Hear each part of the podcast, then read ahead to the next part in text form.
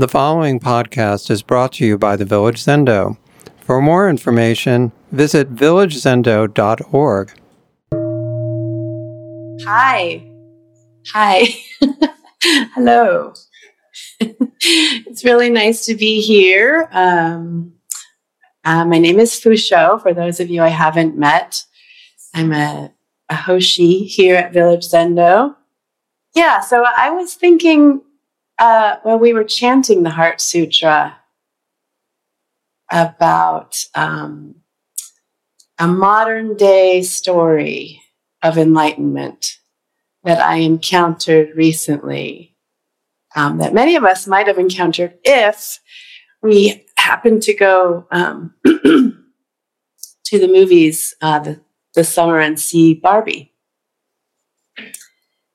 Um, it's a surprising surprising way to encounter encounter enlightenment, you might say, um, or the enlightenment story. But I definitely think that's what it is, and um, I also think I think the Heart Sutra comes into play in in her story as as the giant franchise um, huge box office hit uh, tells it. Although it's subversive because that's certainly not what it's titled as. Um, and I think that's what's fun and unexpected about it is that it's a story that could be very simply for kids about a toy doll. Um, but when I heard that the filmmaker Greta Gerwig uh, would be making it, that was the first hint that it might not be your average blockbuster for me. Greta Gerwig um, is a director who comes from independent film world, um, which is also my background. And she's gone on to make some great films and been nominated for Academy Awards, but I feel like her sensibility is a little more than your average sort of, you know, Marvel comic book type of sensibility and what a challenge to um, tell the story of, of Barbie, of a Barbie doll for Mattel, which, by the way, is a billion dollar company. Um, and so when I'm talking about what I feel like um, subversive means, you know, that's a relative term, right? There's all types of what, what it means to be subversive. But in this case, this is a huge, huge film that's been released globally around the world for entertainment. And it's made over a billion dollars already. So, in that scope, um, if you can come away with um, a, a, modern day enlightenment story and uh, and also be thinking about gender roles and what it means to be human, uh, I would say that's a win. um, for those of you that don't know uh, the story or haven't seen it, I can I can share that story with you. Um, I'm not convinced it's made for little girls. By the way, I think it's made for big girls. that was my, my takeaways. Cezanne's pointing at himself. Um, you know, Greta has a lot of fun turning things on their head. So in Barbie land, when we first encounter Barbie, everything is run by Barbies. And it's very much a matriarchy that we're encountering. So everybody, all the positions, you know, they have the president is a Barbie, the Supreme Court are all made up of Barbies, the scientists, the astronauts, the doctors, the Nobel Prize winners, um, everybody running everything are Barbies. And then Ken is there but Ken's not running anything. Um, he's sort of there as an accessory. And Ken doesn't really even know what his job is. He thinks it's beach because he likes to go to the beach. That's as far as he's gotten with that. And he just knows that he's only happy existing when he's acknowledged by Barbie. And that, so that's his kind of whole MO is to like be in her presence um, and to be able to be over invited to come over and come to her dance parties and And then he's always disappointed because he gets sent home because every night is girls' night. Um, and he doesn't know even what, what it would mean to stay over, but it's a very platonic world that we arrive in. And every day is perfect. And so every day she wakes up and everything is great and all the Barbies are fun and wonderful and nothing ever changes until one day, out of nowhere, Barbie starts to have irrepressible thoughts of death. and she's very alarmed and horrified and doesn't know what in the world could possibly be going on or where this is coming from. Not only irrepressible thoughts of death, but she wakes up and she has bad breath she's never had before. And she notices a little bit of cellulite on her leg. And then, as she's like coming out of bed, instead of her feet being perfectly poised and frozen for high heels, they, they flatten. And her feet are on the ground suddenly, which is horrifying and terrible. And so, she, and she's super scared. And she falls, she does fall over at first because, as some of us feminists know, that if Barbie was a real person and she had those, you know, measurements, she wouldn't be able to walk. So she does fall over. But um, then it's a big question of what to do about the fact that she's all these horrible things are happening and something horrible has happened to her feet, which are now on the ground. And so she goes um, and has to talk to weird Barbie to find out what might what might be the cause of all of this. And weird Barbie is the one that nobody wants, you know, is in the corner, but the one that has the makeup on it and the hair's been cut and, and also lit by a lighter. And she's constantly in the splits. It's just the one that the, the child has played too little too hard with, or a little too dramatically, a little too punk rock, maybe. That was the, that was me. That's playing with that Barbie. And that the weird Barbie says, "Oh, there's something wrong in the human world with your human girl. There must be something going wrong. You should. You're going to have to go into the human world and find out what's happened if you want to get things back to the way they are." And so off she goes in this journey to the real world to see what she can learn. And Ken goes with her as a sidekick. and boy, do things change once they suddenly emerge in the real world. Um, she she starts to think she doesn't actually understand who she is. She starts to try to find out, you know, who her creator was. Um, and and Ken, who, who's been wrestling with his relevance in this land, um, sings a song. For example, he his his theme song when we meet him is "I'm just Ken. Anywhere else I'd be a ten. Is it my destiny to live and die a life of blonde fragility?" And so, when he comes out into the world, he suddenly realizes the Kens aren't actually second class citizens, but the ones who call the shots and drive the culture. And he, un- he encounters the word patriarchy, which is a big game changer for him. And Barbie encounters the male gaze in a way that's incredibly uncomfortable suddenly. Um, she recognizes that people are saying things to her and looking at her with an undercurrent of violence.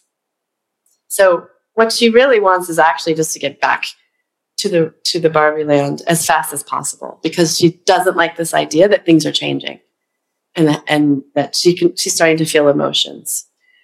Um, so we're off we are on this journey and there's a lot of uh, you know some some winking side notes I would say about the structures of people and male female roles and then how things are in the patriarchy um, Ken discovers horses and Hummers um, and toxic masculinity. And I would say that this film, you know, really doesn't shy away from what would that be like? What is that like? If this little perfect doll role model idea of what the perfect woman is is actually out out here in our real world you know, as as things are today. And so Gerwig says about the film, since Barbie has had a long history, we had to confront the criticisms head on. We needed to get there before anyone else. Barbie has been equal parts painted a villain and a heroine. We point out and engage with the critics, and at the same time, we celebrate Barbie. I mean, Barbie's always been a very divisive character when it comes to feminine role models. She was the first adult doll that people could play with. Barbie went to the moon before women could have credit cards. Barbie represents a lot of different things. But in, in a way, you could say she was a stealthy advocate for women in the workplace and our achievements on one hand. There are definitely complications with Barbie, but she was also at the vanguard of moving certain things forward. So we chant, oh, O Shariputra, form is no other than emptiness, emptiness no other than form in the Heart Sutra. And as Barbie goes on her journey in this film, she starts to question what it means to be human, what it means to be a woman. She doesn't know suddenly. So she's entering into a place of not knowing. Um, and she's asking, you know, about herself. Or as um, my Dharma brother Sazon would say, what's more Zen than who am I?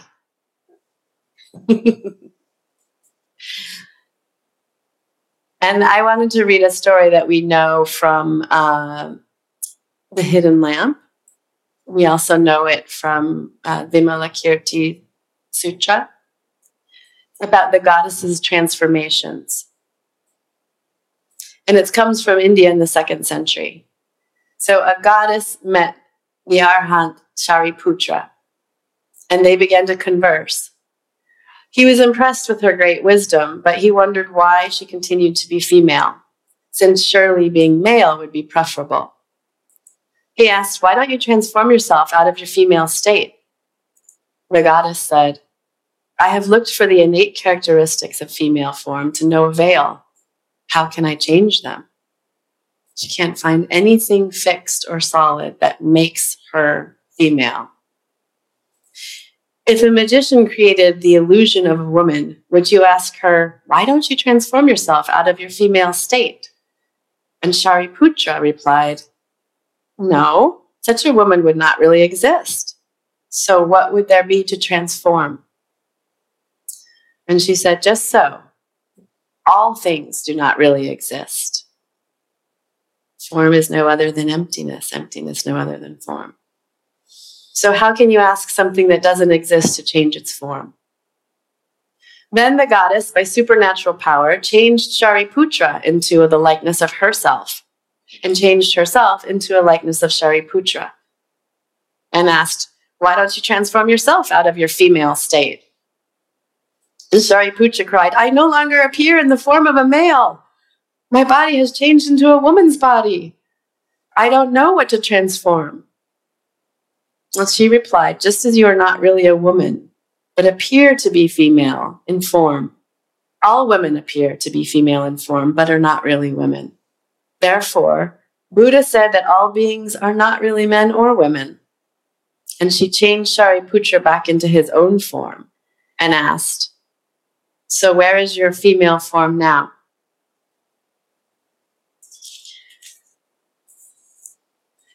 So Barbie starts to encounter what it means to be human, how messy things are, how uncomfortable having these emotions can be, and how scary. And not to mention how hard it is to meet everyone's expectations of what it means to be a woman. And she starts to get confused. And she starts to ask, as Billie Eilish, our contemporary songwriter, poet, wrote in the song for the film, what was I made for? And the song lyrics that Billie Eilish, Eilish wrote that you can hear in the film say, I used to float, now I just fall down. I used to know, but I'm not sure now. What was I made for? Taking a drive, I was an idea, looked so alive. Turns out I'm not real, just something you paid for. What was I made for? I don't know how to feel, but I want to try. Someday I might, someday I might. And eventually, after going back and forth a couple times, Barbie decides she really does want to be human, even though it becomes very clear to her that what that means is not knowing and inevitably death. In the meantime, Ken decides he loves patriarchy, but then he realizes he actually has to take care of things and run things. And that's not that fun after all. So then he comes back to Barbie land. He doesn't know what to do with himself until Barbie explains I'm not the one that makes you who you are. And your horses aren't the things that make you who you are. And being in charge of things isn't what makes you who you are. And you're fine. You're okay. Just you right now. You're enough. So his head almost explodes. but he ends up realizing that he's enough or can enough, if you want to say. So, needless to say, Greta Gerwig packs a whole lot in here. It's very subversive in certain ways. Um, there's all kinds of representation that, if you look closely, you will see, but there it's not explicit. Um, including trans actress Hari Nef is is represented in the film as one of the Barbies. And in an interview, Hari Nef said, um, "While the movie is a celebration of femininity, it's also a loving send up of, of how far it can be taken. So it's, a, it's about, there's a contradiction and ambivalence. it's very close to the heart of probably a lot of girls like me today, probably a lot of girls in general today. It's candy with a little poison, and that's what I like. She continues, I felt like through Barbie, I could explore all kinds of people to be and things to do. She said, I wasn't cast to be trans Barbie, but Barbies are Barbies. They're not human women, they're dolls. They don't have genitalia. As much as there's a celebration of femininity and being a girl in the movie, I think there's an encouragement of letting go of the checklist we ascribe to living and living your life and being in your body on your, your way, on your own terms. The best we can do is be there for each other and take ourselves at face value without relying on the green light from someone or anyone else. Our Dharma sister and Sangha member Jennifer Keishin Armstrong writes about pop culture, and she wrote about Barbie's enlightenment narrative. And she says it does no less than pontificate on the nature of consciousness, which is no small feat for a movie produced by a major corporation.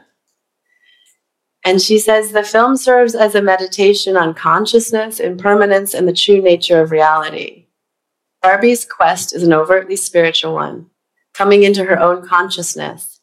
Once she's seen the truth of suffering, she feels compelled to join humanity, just the way Buddha did when he left out on his journey as a prince and left the palace walls and, and realized that there is suffering in the world.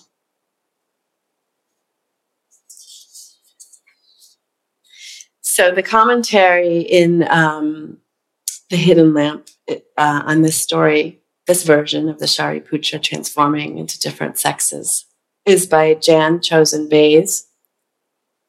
And her reflection says Once somebody asked me, in India, it is said that you cannot be enlightened if you're a woman.